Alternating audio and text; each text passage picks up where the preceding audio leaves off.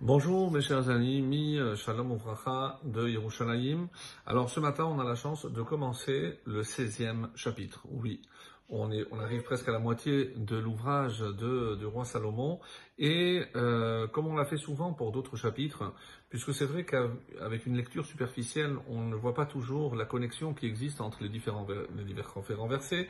Et là, on a un petit plan euh, qui nous est présenté donc par euh, certains de commentateurs qui nous disent qu'il y a dans ce chapitre quatre grandes parties, quatre parties qui se répartissent autour d'un thème. Donc il y a euh, quatre thèmes qui vont être développés tout au long de ce chapitre.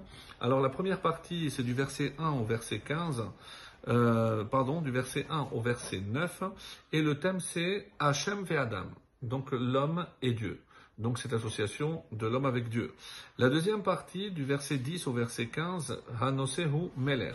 Là, on parlera plus du roi.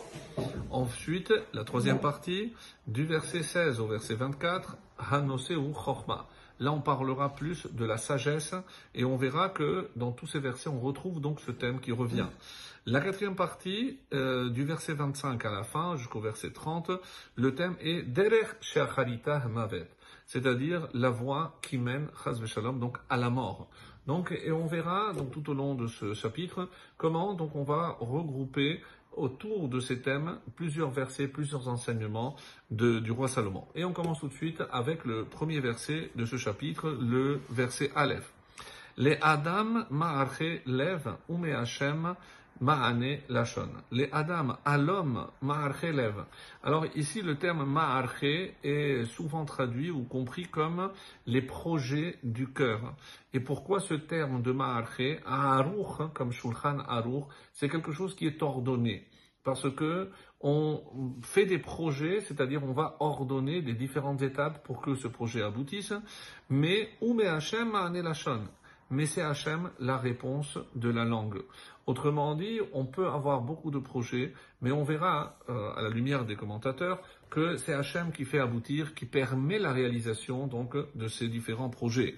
Et c'est ainsi par exemple que le RID qu'on a déjà rencontré tout au long et qui a des commentaires extrêmement intéressants sur ce chapitre dit qu'il y a des hommes qui ont les réponses et dans les réponses donc et et la connaissance dans le cœur hein, et non pas dans la bouche. Alors pourquoi on parle ici du cœur alors qu'on aurait dit euh, les pensées ou les projets c'est dans la tête? Parce que le cœur c'est le moteur de l'action. Je peux penser des choses sans pour autant passer à l'acte. Alors que lorsque le projet atteint le cœur, et c'est pour ça d'ailleurs le, le, symbole de téphiline qui se place face au cœur, et le bras qui symbolise l'action, parce que le cœur c'est le moteur, c'est cette transition entre la pensée et l'action. Metsudo David nous dit, et c'est à peu près dans ce, dans ce pareil, pareil, que mais c'est d'Hachem qui aide à bien les préciser. C'est-à-dire la réalisation et c'est pour ça que dans la langue, je peux prononcer pour beaucoup de choses, je ferai, j'ai l'intention de, etc. Mais c'est Hachem qui fera ou non aboutir le projet de, de l'homme. Le verset bête. Kol ish zach. Toutes les voix de l'homme, zach, sont pures, be'enav, à ses yeux. Vetochen ruchot Hachem. Mais c'est Hachem qui pèse, qui analyse euh, c'est-à-dire les esprits. Alors ici, pourquoi le ride encore nous donne? Tout ce que l'homme fait lui paraît être bien et bon.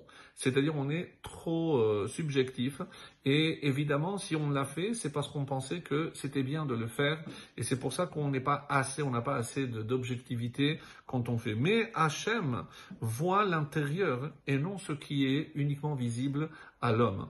Donc Hachem voit l'intérieur et c'est pour ça Tochen, Tochen, c'est aussi l'intériorité, l'intériorité, Ruchot Hachem.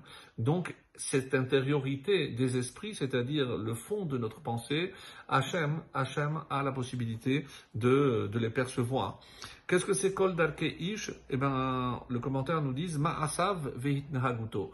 Donc, on ne va jamais remettre en question ce que l'on fait parce qu'on pense toujours que ce que l'on fait est forcément bien. Ben non, il faut savoir qu'on peut se tromper et il nous manquera justement cette euh, objectivité pour savoir si véritablement ce que l'on a fait, on a réalisé, méritait d'être fait. Ensuite, le verset 3, Gol el Hashem.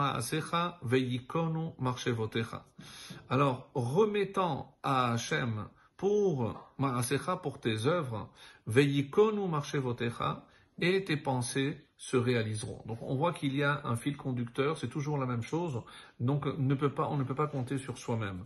Euh, dit, euh, qu'est-ce que ça veut dire Gol el Hashem? Qu'est-ce que ça veut dire dirige-toi, remets-toi entre les mains d'Hachem Et il nous dit, prie à Hachem pour que se réalisent tes projets. Parce que c'est une façon de reconnaître que seul Hachem pourra faire aboutir tes projets. Même tes actes, matériel, dira le chida, comme manger, boire, il faut que tu les diriges, ce qu'on appelle, nous, les shem shamaim. Comme l'Agmara dira, quand tu manges et tu prends des forces, c'est pour mieux servir Hachem. Alors si on est conscient que tout ce que l'on fait, c'est pour Hachem, on verra la réalisation et l'aide divine. Excellente journée.